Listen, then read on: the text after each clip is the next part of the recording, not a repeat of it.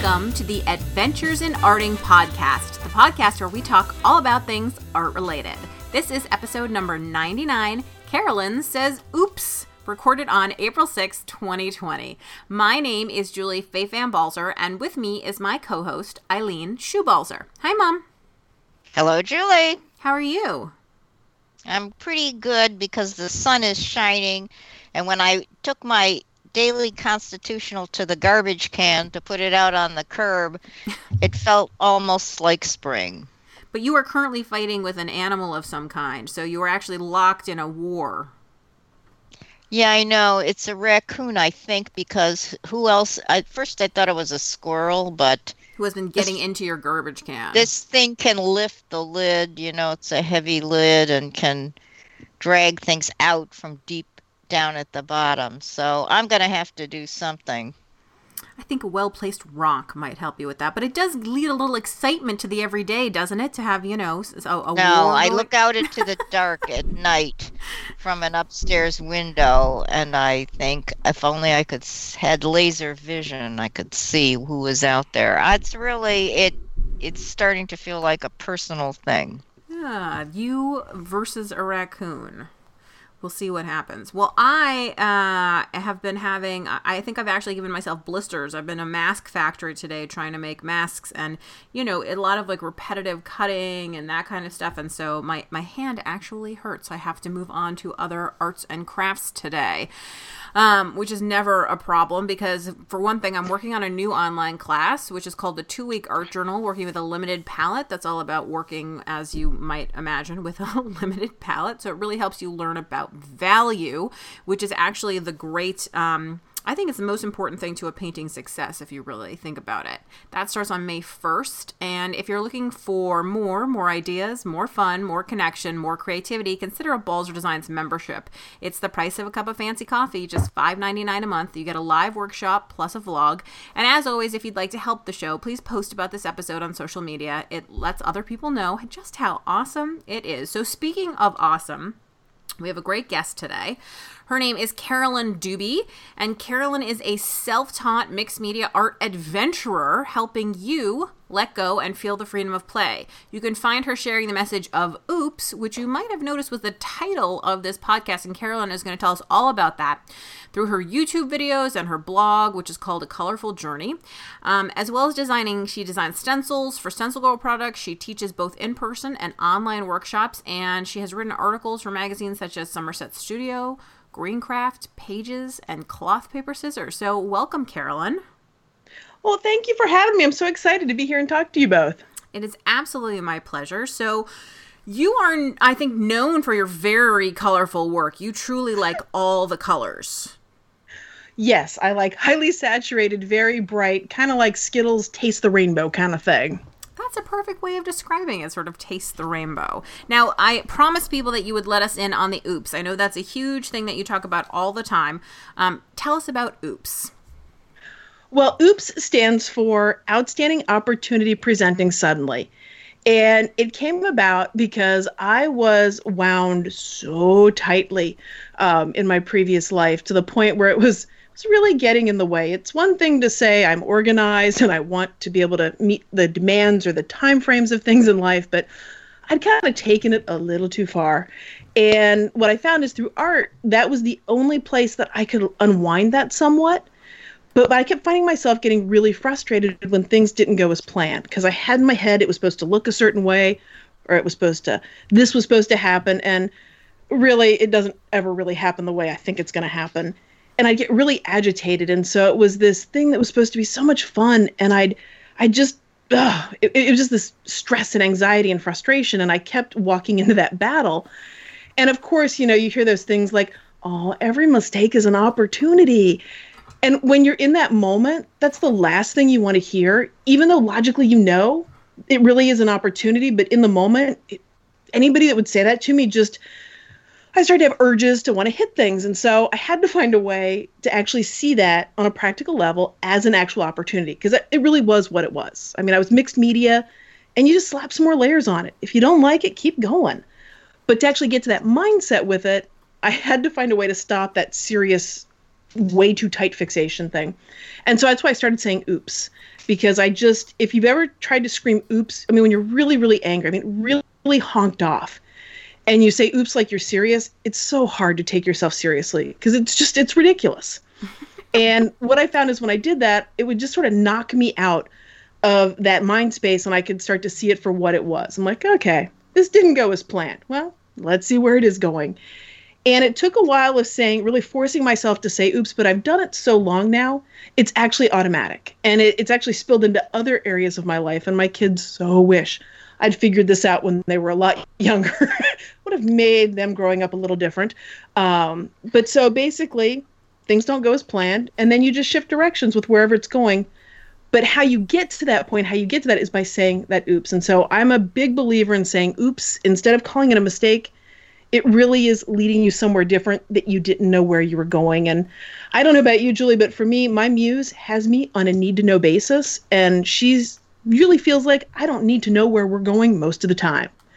She's yeah, just like, I definitely don't along. plan things out. I also like to just sort of see what happens moment to moment. I wanted to jump on a couple things you said. First of all, I think it's kind of brilliant because you, I was just thinking about if I could yell oops in an angry voice, and it, it's actually very hard. I feel like it doesn't. You naturally... can't because your lips have to come together for the PS, right? And so you're already closing off your mouth. You can't make a lot of noise, right? So you're like, oops. I mean, that doesn't really. You just sound ridiculous. So that's brilliant. I like that. The other thing I wanted to talk about is um, you said that it affects things in other areas of your life and about your kids, and this is one of the things that I have said so many times about art, and I truly believe, which is when you learn to take risks in your art, you learn to take risks in your life. When you learn to forgive yourself for mistakes in your art, you learn to forgive yourself for mistakes in your life. I really think that the way that we make art is connected to who we are, and that you may think you can't change yourself, but actually through art, you can. Oh, 100%. I agree with that completely and totally.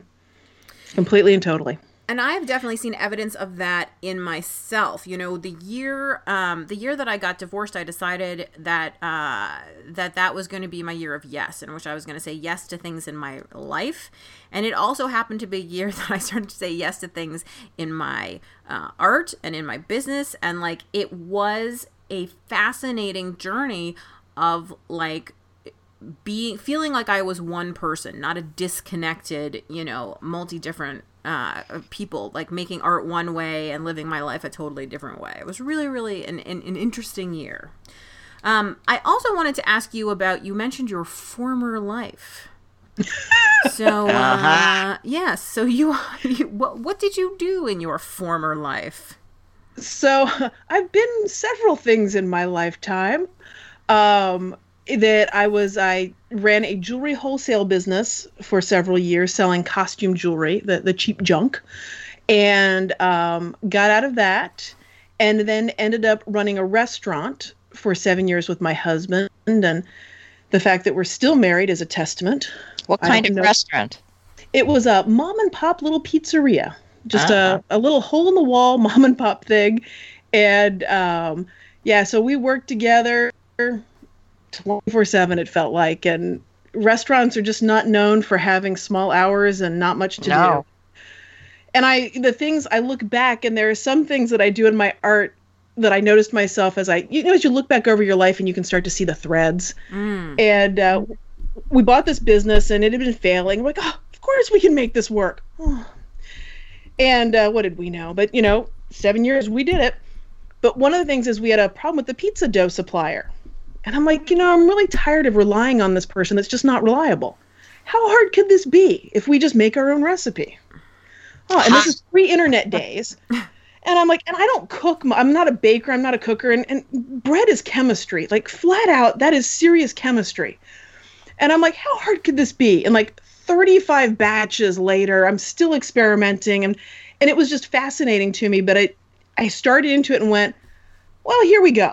I can figure this out and then it took a heck of a lot more than I ever expected. But by golly, we got it. That place that we sold it years ago, it's still running. They still use that dough recipe. One of my proudest moments in my life was figuring that out because just one teaspoon of sugar can change 10 pounds of dough. Wow. and it changes for the season so you have to adjust for humidity and i mean it was phenomenal to me the amount of science involved in baking because you know i was a betty crocker person you know like you just add the water and you beat it together and poof you got a cake um, and then like julie you probably remember those those days and, and your mom back pre-internet when you had to like do this thing with books and Mm. try and find resources it was The a lot harder to find information I do remember books. I do know, and- remember and, when like- I was a little girl and my mom would we had a question and we were home and we didn't have time to go to the library. My mom would have me call the librarian and ask my question, and they would answer. I mean, it was like the original Google, right? They were really helpful. The library, the reference librarians. yeah i mean like it's it was just a different era when you had to search and hunt things differently and and so anyway we sold the restaurant um and i was But by the way, be- before you keep going, I just want to say one thing that I love that you said, which I think is so true about the way that um, you teach, also, which is you are a person who you had a problem, you knew you could deal with it, and you just started like trying, experimenting, trying to figure it out. And I think uh, you probably get a lot of questions the same way that I do, where people say, like, well, what if I do this or can I do that?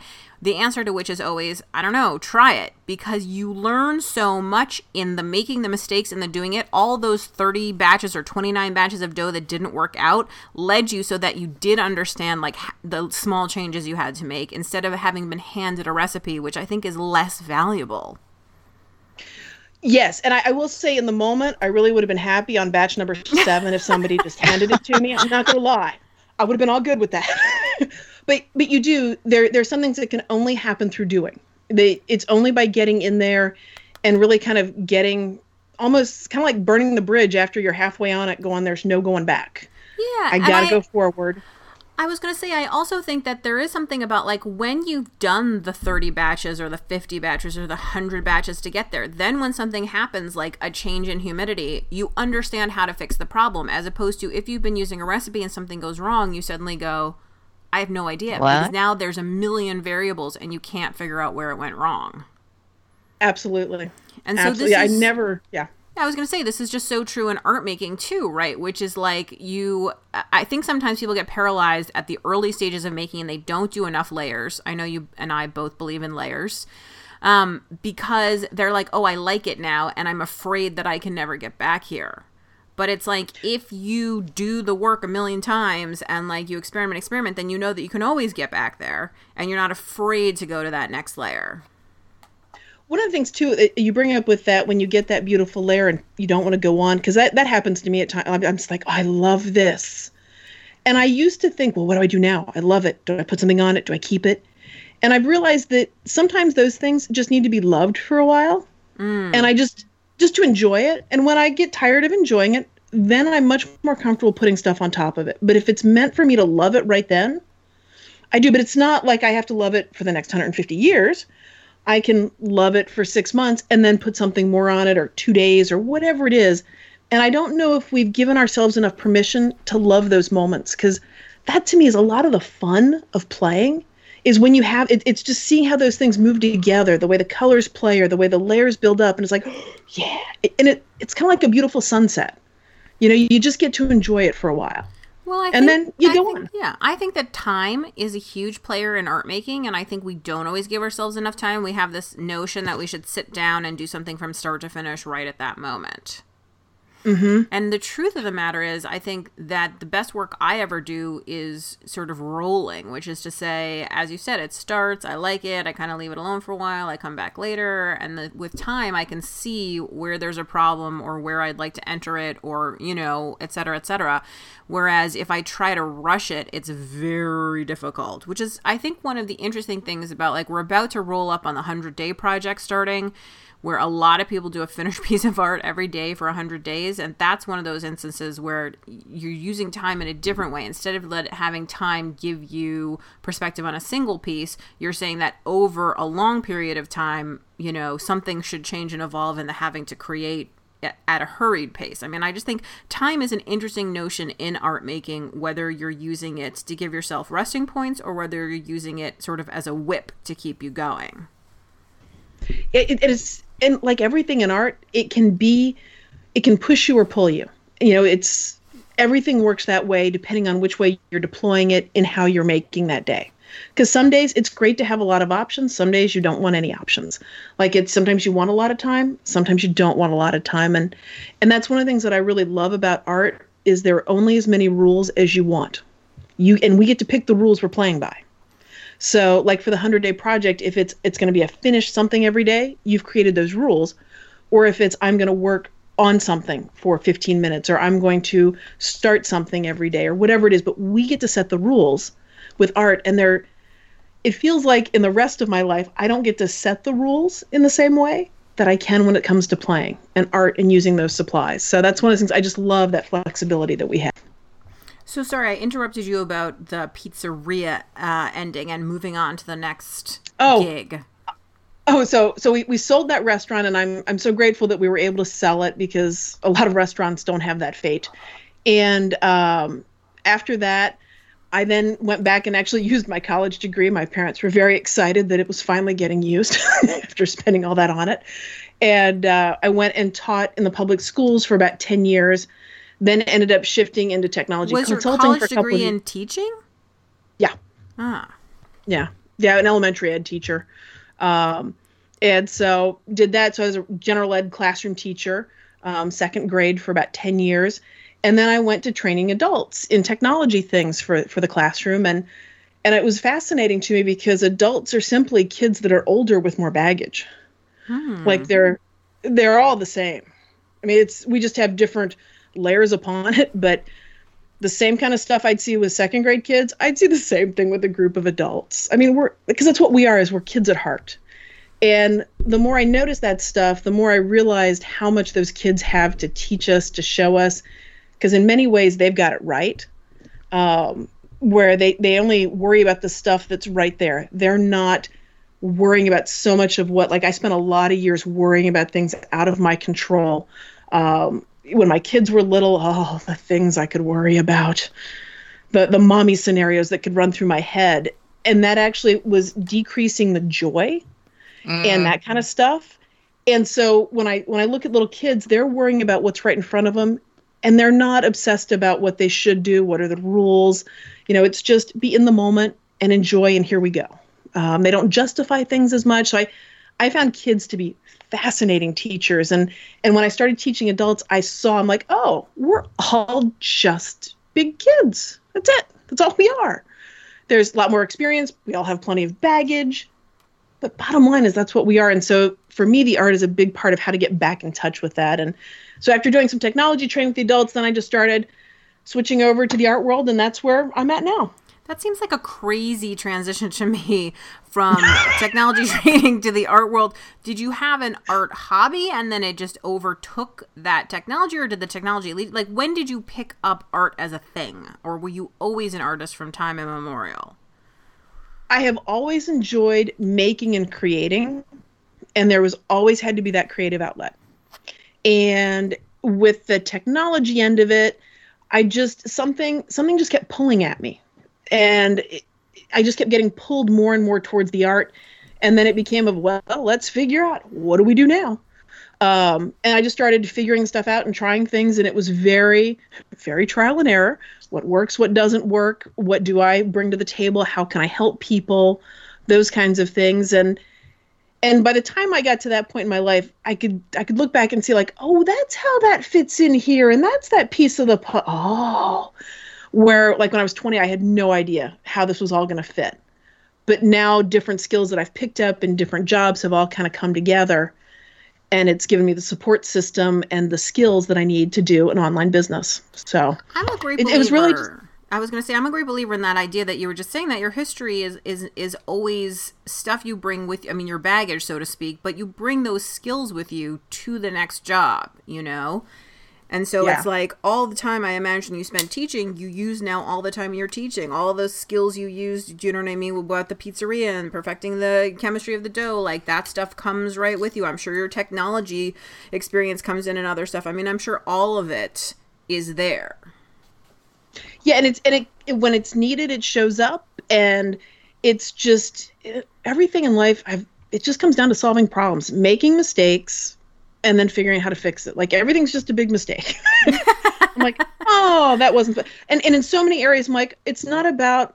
I used to really fixate on right or wrong, what you should shouldn't do, right or wrong, and I almost wonder if art is my way of doing these things of sort of shifting myself away from what I spent my 20s really fixating on way too much and I didn't like the result and going to the things where it's about freedom. It's about you know make a choice and then go forward.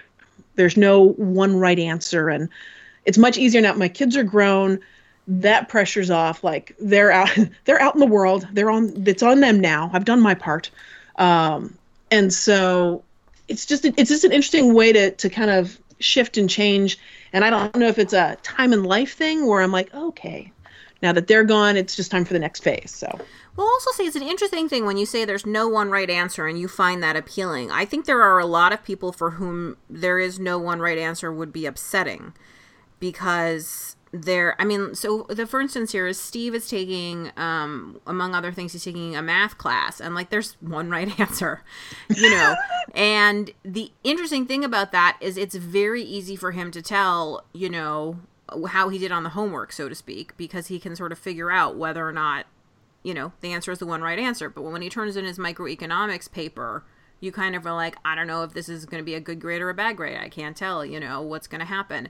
And so I think there are people for whom, and I, I think I run into them quite often um, in classes who are like, but I want to know what the next step is. And the answer is the next step is what you feel like. You can do it this way, you can do it this way, you can do it that way, you can do it the other way, you can do it a way that you think of, you can do it a way I, I haven't thought of it's up to you. And I think, I don't know if you've run into that too, but I think people find that scary.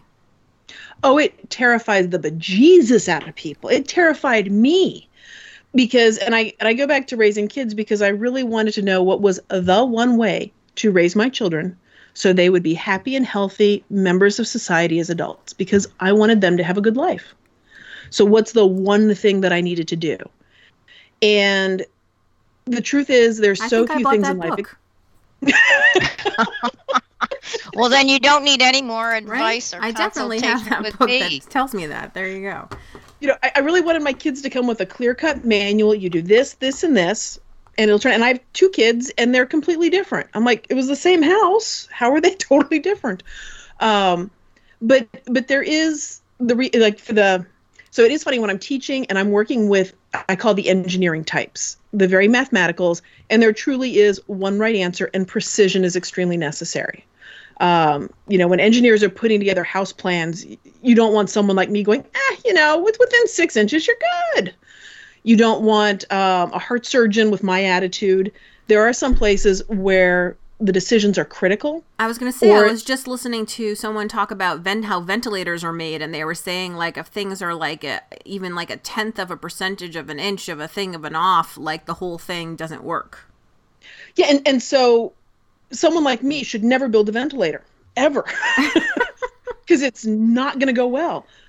But when you have that place where when your mind works that way, you probably also want to be able to relax from that too. And what I find interesting are the number of accountants who, you know, there is a right answer. There's definitely a right way to add those numbers up. But they also want to be able to step out of that. And that's where having that flexibility to which hat do you want to put on, which part of you do you want to express. And for myself, what I found is when I was too focused in one way, I didn't I wasn't able to switch to the other. So I, I didn't have that fluidity. So it's it's um I've often heard it referred to as mind like water.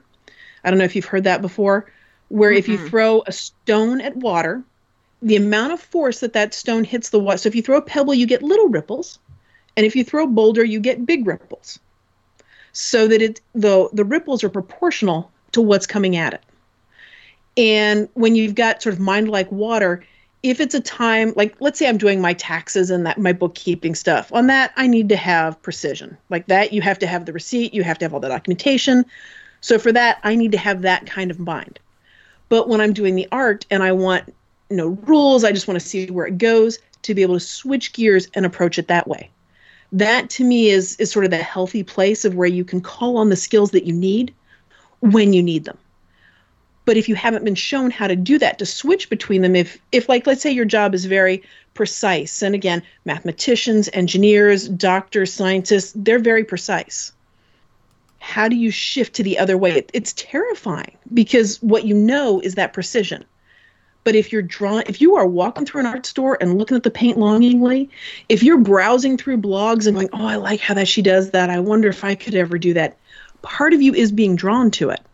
You just don't know how to make that transition between the very rigid and the very loose. Um, but anybody I found that if, if they're looking at it and curious about it, there is a part of them drawn to it. And to me, it's almost like being able to relax on the weekend and shift those gears but it, it does absolutely absolutely freaks people out so much when they do it for the first time. You know, There's also Yeah. there's a, just this fear of making a mistake. You know, when they first came out with the iPhone, one of the things that startled people was there's no direction book. you get this little thing in a box, but there there's where's the you know where are the directions, and you're supposed to experiment and find them on your own. Now we don't even notice it, but at the time it was freaking people out. Yes, yes, and And, and, with, actually, in computers, there's usually more than one way to get from A to B. Then that also is very interesting because there are people who automatically will try different things to work the workaround, right? And then Mhm. there are other people who, if it doesn't work the first time the way they used to do it, they are stuck. Something's wrong with this computer. You know, it's just, and I think what happens is in art, I mean, again, I repeat, I am not an artist. I feel like I'm one of these people on TV saying I'm not a doctor. I'm not an artist, but I know that when you try things, you always learn something, and that there are for and that there are people who are happy trying things, and there are people for whom it's stressful, and you just have to know yourself. And sometimes you can push yourself over a little bit. Back to what you were saying about child re- rearing. If there was one great way to do it, everybody would do it the same. There isn't. And of course, the child gets to decide. also, he this child is a participant in the whole system, but there clearly is not just one way to do a lot of things, and you have to uh, have confidence in yourself. I think that's what it boils down to. What is the worst thing that can possibly happen? Your kid will go to bed at a different time than other kids. Okay. well, I think I imagine like I will make my child become a serial killer or something like that because I put him to bed at the wrong time or something like that. There But- is evidence that that's not true. is you and your brother are not serial killers. that you know of. That's true. You Maybe still have we're time. so good at it that you don't know yet. That's all Wow. I'm saying. Okay. Don't okay. tonight. well, So yeah. and to the point too about um, you know the problem solving aspect like when i think about i think about people working with uh, the various rocket stuff like i think about nasa and spacex and all the different ones there is a very precise math and things go boom if you don't get things figured out right but there's there is more than one way to achieve the goal And, And they the- build in more than one safeguard for the same and problem. they improvise like all the times when things go wrong they they have these things where they're like this is what they have to you know we we ha- these are the tools that we have how do we make this work with what we have in this room you know and people have to make it work and and I mean I know The Martian with Matt Damon was fictionalized, but I you know I like to believe it was real. That you know the way he had all this science and he could crunch the numbers and be very specific, but he could also have that very flexible problem solving thinking. So to me, he was able to switch between each way of using his mind. When he needed one, he had it. When he needed the other, he had it. And that's how he was able to survive all that stuff and make a great movie was by being able to call on those two sides. And I, I really believe art does that for people when they really let themselves get into it. Is Well- it allows you to, to strengthen up those muscles so you can call on them when you need them. so speaking of the two sides not you're not just an artist you run an art business Yes. so you are both an entrepreneur and an artist so let's talk a little bit about your business okay. So I know you have a Facebook group. Uh, will you talk a little bit about what you do in that group? So the main goal of what I want to do in there is encourage people to play and use their art supplies. Because if you don't start, you miss out on a lot of the fun. I mean, we've all bought this stuff. It was fun to buy it. We had an idea. And for whatever reason, we probably don't use them as much as what we could. And so just to have that reminder, that encouragement of, hey, what are you using? And hey, what, what are other people using? Just seeing that hopefully will encourage people to use their supplies. As well as, and, and it's a group where you have to request to join, so it's not an open to the world thing. And I curate it in the sense of I don't want you to sell me Ray-Ban sunglasses. I don't want any people that are also known as, you know, people that are working out their issues. They're not in there. It's just a place where we can all be kind and supportive to each other. And so I have a lot of people that it's the first time they've ever shared something online, and they're they're nervous about it because when you make something, it, it's like that little kid that wants to put the art up on the refrigerator. But now that we're adults, and when we make something and put it out there, that if somebody doesn't like it or they make some comment about it, that just wounds us on such in such a tender place. It's so vulnerable. So until you're used to putting that stuff out there, had some experiences where it's safe and it's okay, people are really scared to do that. And so I really wanted the group to be able to just support people in that way, to encourage them to use those art supplies and not have a ton of rules. So it's it's really all forms of art supply play. Like it's not just this or just that. And as long a, as you're playing. From a business perspective, how does the Facebook group, uh, you know, sort of play into your business? So, this is where one of the things. Um, so, if you talk to a business type person, they will look at some of what I do and they will go, oh, "You're missing out on opportunities." because I don't really push and sell in there. I don't um I just don't see it that way. I just see it as a way to connect with people. And if they if they want that and if there are other ways that I can help them, then we end up working together most. more. So they maybe will join a workshop. They might come to an in-person class. Um, they might like seeing using my stencils, buy some of those. But it's not. I'm a really sort of more on the low key side of selling and pushing to which I've occasionally had business people point out to me that I'm missing opportunities there. But to me, that group is really about nurturing people. And if I can help them, then maybe they'll find other ways that I can help them. And we can continue working together in other ways. You know, it's interesting. The current um, the current recommendation for people who run small businesses is not to sell hard and is to just make connections and is the whole idea that people buy things from people who they trust. And so that the idea is that you're supposed to make your wares kind of available but mostly be there to make people feel supported. So i would say it sounds like you're doing everything right. Well it, it's I, I the way i guess i look at it is how would i want to be treated if i was standing in a room with people and even though it's through technology and Facebook and that kind of stuff, but we're all just real people on the other end of it. So, how do I want to be treated? And that's how I tend to try and treat people. So, that's sort of the basis of the group. And it's just become a place where people hopefully feel comfortable and safe sharing and learning and growing artistically. I think it's a good basis for any relationship to treat people the way that you would want to be. You know, I think it's it, it actually goes even deeper than that, which is I think one of the reasons like I always try to be a student a couple times a year is not just because I like learning, but it's also because because I teach, I need to remember what it feels like to be a student. Because I think I'm a better teacher when I remember the insecurities that come with learning, the uncomfortability that comes with learning, the stress that comes with learning, the, you know, all that kind of stuff. And I'm conscious of it then when I teach you know what I mean? In a way that I wouldn't be yeah. if I was always the teacher and never the student. Absolutely. And I assume I know you offer uh, the the sparks of artspiration, and that's a weekly thing. Yeah, basically what it is is I created them. Um, they go out in my newsletter every week, And the goal of my newsletter is to let people know what's going on, but also to just give them a little creative encouragement. Some of the things that I notice about myself or things that I'm seeing in the world and how that applies.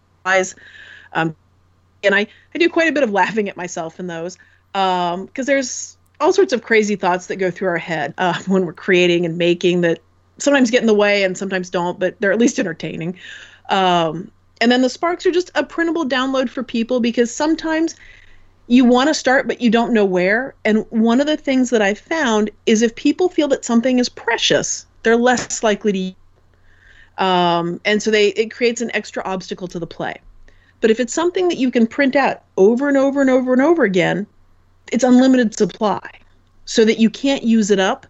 And having that bit of safety, I hope then makes it easier for people to just grab something and play an experiment with because sometimes you don't have six hours to do something. Sometimes 15 minutes is all you've got.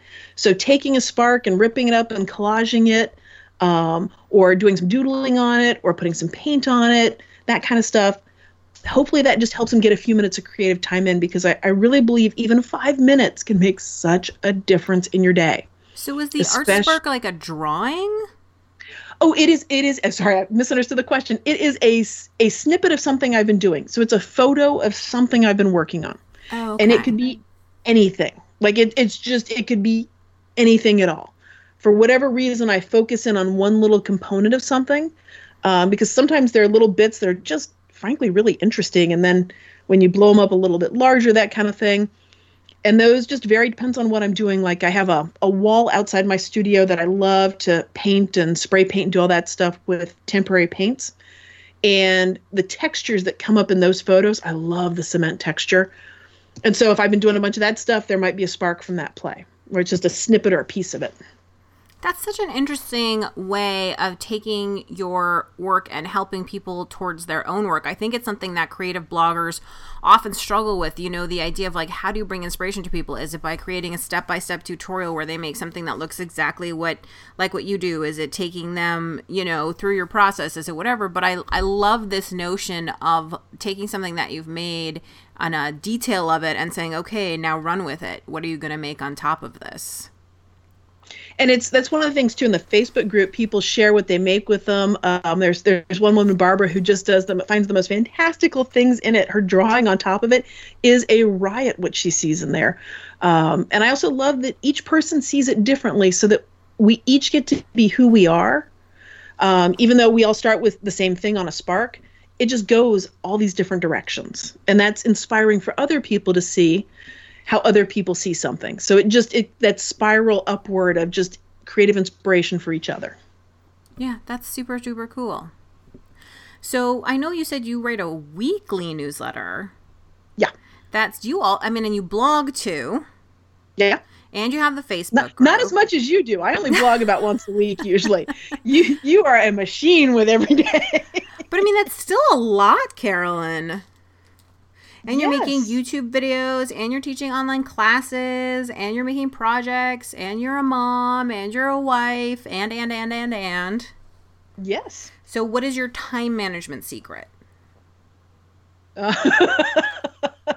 well, um you know, it's at this point it's about efficiency and it's batching things. It is having systems in place so that time isn't wasted on goofy stuff um, so that I just like when I I have a process so that I can get a lot of stuff knocked out in a row, so that it's not a lot of wasted time in transition. Um, and it's just it's just that maximizing it where you can, and I really don't have any big secrets for it other than after you do it a while, you're like, oh, put this here, put this here.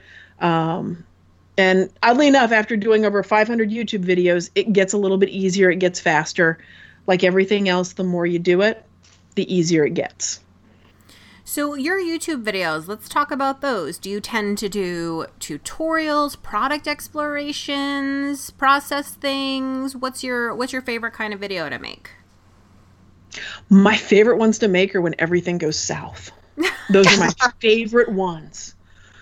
Some some days I'm just in like it just goes so south it's comical.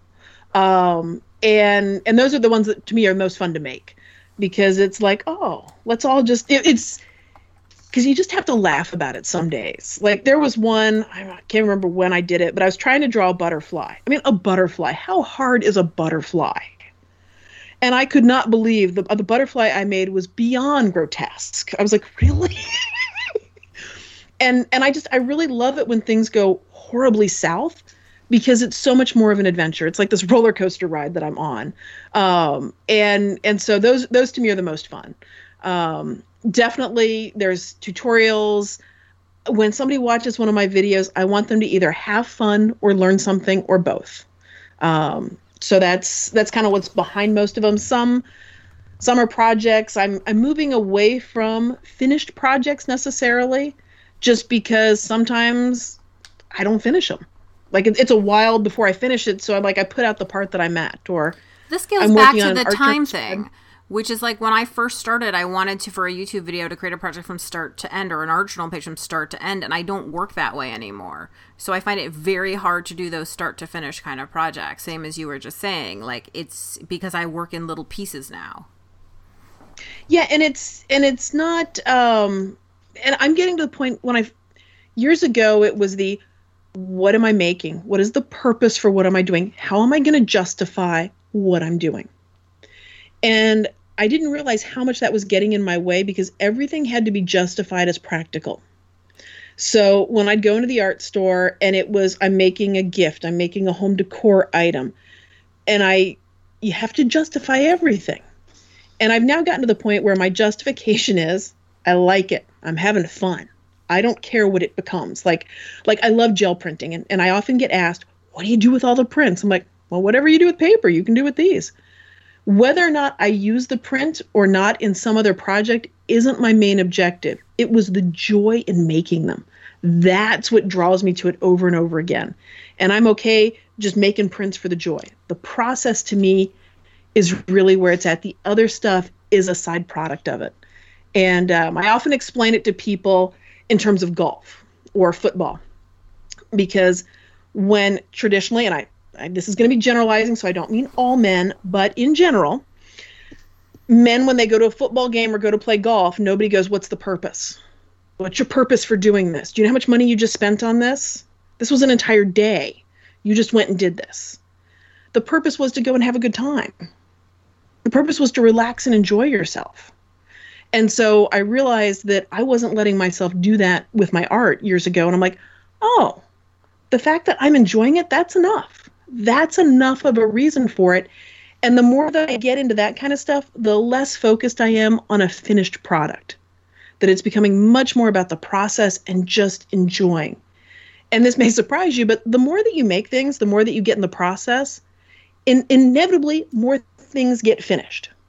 But it's not a one to one ratio. Um, I've got plenty of stuff that I start and I, I abandon it, or I'll come back to it six months later. Like it's not milk; it's not going to go bad. I'll come back to it. Um, but it's not that pressure to produce this end result right now to justify that time or money spent on it. So I have a question. I and I have no idea if this is true or not, but I think somebody once told me that you worked with a uh, business coach to help develop some of your business. Is that true? Yeah, I have at different times. Yeah. I'm so curious about this process because I really believe that coaching is one of the most important things that uh, people can do for themselves because it's like it's an investment in you and it's someone really personalizing and helping you see the things that you can't see. So, will you talk a little bit for people about that experience? So, one of the things that I like about coaching when you have a good coach is you get to see your blind spots because they're blind to you. And so, if somebody doesn't ask you those questions, doesn't point out some things, you don't see them. And um, having somebody that's not personally invested, like your best friend, of course, they're always going to say everything's wonderful and that kind of stuff. So to have somebody that's not invested, somebody also too somebody that doesn't necessarily fully understand your industry is really handy because you have to explain to them what you do. And if you can't explain to them what you do, it's like, oh, maybe you're not making it clear to other people either. Oh. And so through doing things like that, I've found different gaps in what I do. Um, I'm perpetually on this. I need to quote redesign my website. Um, I've said that now for two years, so maybe I'll get around to it one of these days. But but just to make it easier and clearer to get the message across to people that don't know me. So if somebody bumps into me for the first time, do they know what I do? Um, and so that's one of those those sort of gaps or holes that are missing in what I'm doing online. That I've used a business coach to help me kind of sort some of that stuff out. And it's it's not always an easy process to sort that out, um, but it's something that I'm working on. So I, I really do love coaching when you get to have that really one-on-one interaction where they're seeing what you do and able to sort of call you on some things. Um, I love coaches that can absolutely just lay it out there and go, "This means this." Um, and are you realizing that's how it's coming across? I don't know if this is making sense with the way I'm explaining it, but having those those things shown to you is I think is huge. It also makes you do it. It's like when you tell somebody else that you're going to run 2 miles every day and then they say, "Well, did you run 2 miles today?" Yes. As opposed to you just saying, "Well, I'll do it tomorrow." I was going to say, yes. I think working with a coach is really hard work, and anybody who does it, like, I give full kudos to because you, it is like working with a personal trainer. Like, you have to show up and do it. Yes. Did you? there is an accountability to it. Did you find it difficult, or was it something you were like, "Oh, this is easy"? I found nothing to be easy. Um, and and what I find interesting though is I don't really want easy. Um, and out there in the world, every time you see an ad for something, it's always about how easy it'll be. And I'm like, mm, if it's really that easy, everybody would be doing it. But it's it is hard, but it's also that's what makes it worthwhile. I mean, there's so few things I can think of in my life that I've really had to work for that I've regretted. Mm. And that how hard I'm willing to work is letting me know how important it is to me. So this is also code for the fact that for 2 years I keep meaning to update my website and I haven't gotten to it it's just not that important to me. So it's also that gauge for me um, for that aspect of it. And there are other things that are behind the scenes that I'm working on, and maybe it will all magically come together um, for that aspect of it. But on that one, that's just I can tell that that's not that important to me, and I'm not willing to work that hard for that aspect. Other things in my business, I'm willing to just toil over, but not that one. so, for someone who's interested in working with a coach, do you have any recommendations on how to find someone who would be a good fit for you? Oh, boy, that is such that that is such a difficult question to answer because well, uh, let's see. I would have to say is it somebody that you trust is it somebody that will listen to you? If they won't listen to you, you can't have that dialogue back and forth. And if you can't have that, the coaching, they're just going to be preaching to you. It definitely needs to be a give and take of ideas and information and them hearing what you're saying. Beyond that, have they done it? You know, I, I find it interesting the number of people that will say that they're out there coaching, but they've never done it. I'm like, but if you've never done it, how are you coaching it? Okay. Um, so just making sure that your coach has, has done what they what they're trying to teach you how to do, um, that they're basically credible. But beyond that, those are it's, it's to me it's very instinctual when you hear a little bit of what someone's doing when you and, and how so much is available online you can really get to know somebody before you jump into their inner circle and if you like their message if you like the way they do things and you're drawn to them it's worth investigating further. You know what it is too? It's they have to get you. You know, yeah. they meet somebody and they perfectly interesting and competent, etc., but they don't get you. Well, if they don't get you, you're going to have to be constantly bending your, you know, trying to turn yourself inside out to communicate. It's not worth it. Yeah, and that I guess to me that that's a lot of the do they hear you? Are they able to listen? because if, if they can't hear you then you're going to be talking to a wall the whole time it's so true it's so true i mean i think that uh, it is really important in in your life and if whether it's a partner or somebody or something somebody has to really listen to you. That is like the key and sometimes it's even yourself. Like do you really listen to you? Are you really paying attention? I mean this is what they say about like conscious eating and stuff. Like are you actually really listening? Yeah and, when when choosing something like a coach that if your instincts are telling you I don't feel comfortable, I'm no, and you can't explain why, who cares? The answer is no. Like it's if your instincts are telling you no, then it's a no. Even if everybody else says it should be yes. No. I think that's true too. Um, and if you're like, saying yes, art. Yeah, it is. Yeah, because I, I mean, how many times have there been a been a rule or the way it's supposed to be, but it just doesn't feel right in whatever piece you're working on? I agree, and I think it- it's also like, or there's a trend everybody loves, everybody thinks that this is awesome, everybody enjoys, and it's like, mm, not for me, and that's fine. Yeah, yeah. So, And once again, yes. what we do outside of art comes back to what we do in art. it does, it always does, because you know, you we are p- one person, and when you create art, you're not just creating it with a divided part of yourself. You're creating it, you know, with your whole self and who you are. Uh, and I, but I was going to say it actually was kind of a perfect segue when we were saying like don't do what other people say to what are our recommendations that we want to give people. so Let's see. so what is your recommendation of this uh, this episode, Mom? Okay. Last night on PBS, there was a show that I kind of stumbled into. I was a little afraid of it because during this time of uh, coronavirus quarantine, etc., isolation, I didn't want to. I'm trying to avoid things that are downers. Um, but it's called uh, The Windermere Children. And it's true it's a this is a drama but it's based on the true story of 300 children who were survivors of nazi death camps and who were brought to england after the war. And the process during the four months that they were on this estate called windermere in the lake district in england the process of trying to help them adjust to some of the things that they went through or to this new life. And I actually found it wonderful. And I'm sure you can find it still running on PBS.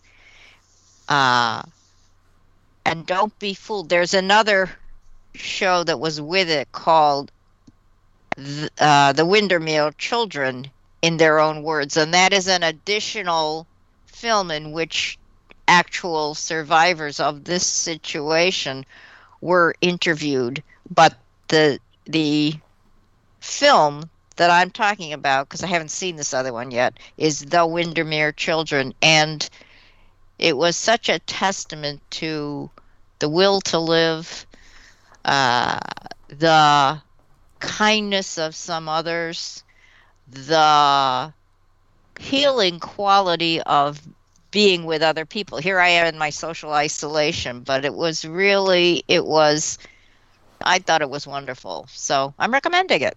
Sounds great. Carolyn, what is your recommendation? My recommendation is do something that you're not supposed to do Uh with oh. alcohol inks. I thought you uh, were going to just say alcohol. and I stopped. What? Well, one one of the things that I'm finding I love to do with alcohol inks is splatter them on things that they aren't meant to go on. Like usually it's a glossy surface or a Yupo paper or something completely non-absorbent.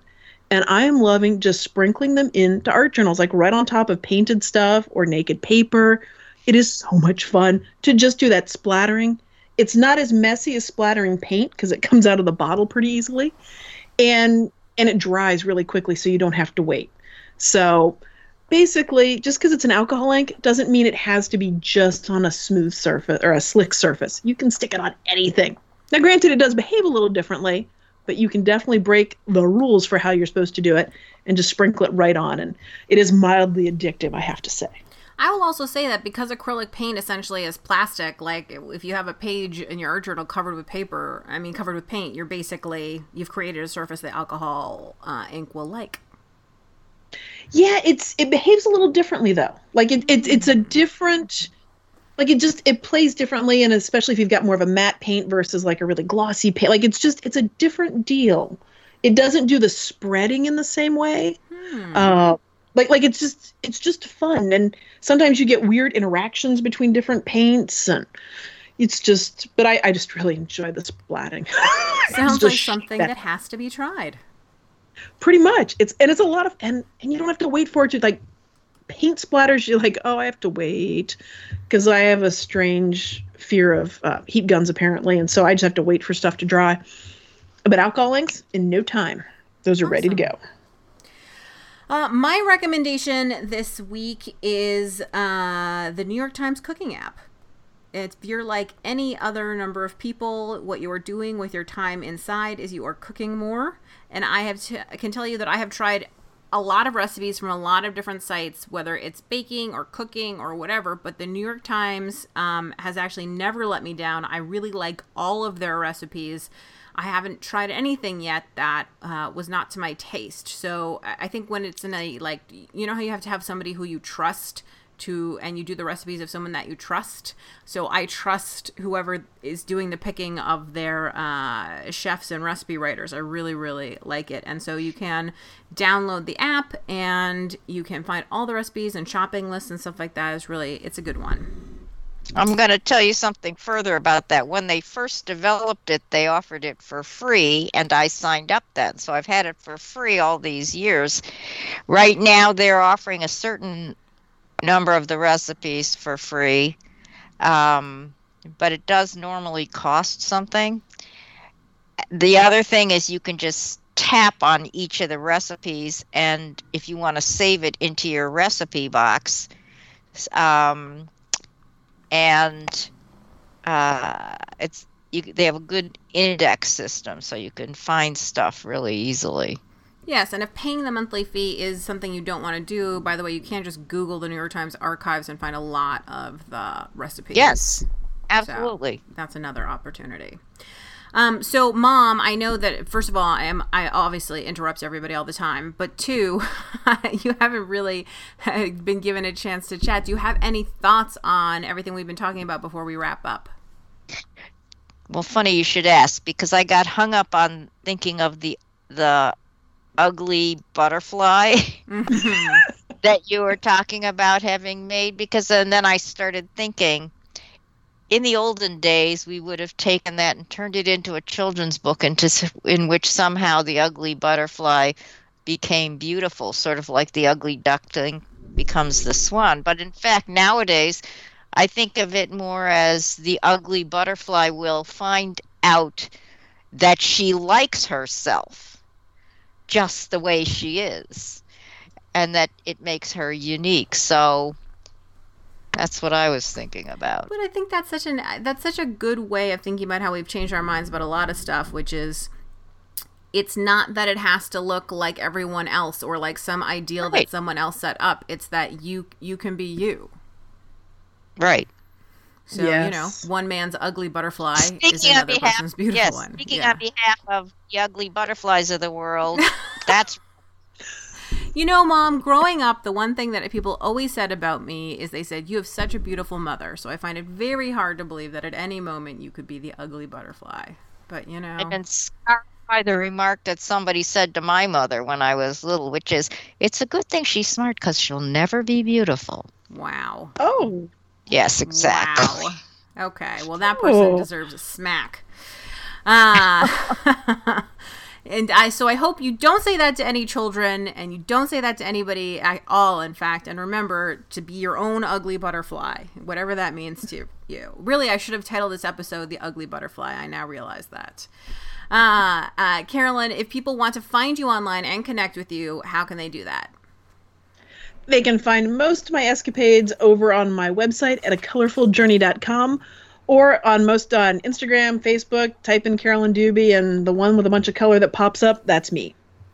Great. And as always, you can find me at juliebalzer.com or on Instagram as Balzer Designs. We'd love to hear from you, so please send us an email or leave a comment. And if you'd like to help the show, you can leave a review on Apple Podcasts or mention us on Facebook or Instagram because that helps other people find the show. So thanks so much for listening and subscribing. We'll see you the next time on the Adventures in Arting podcast.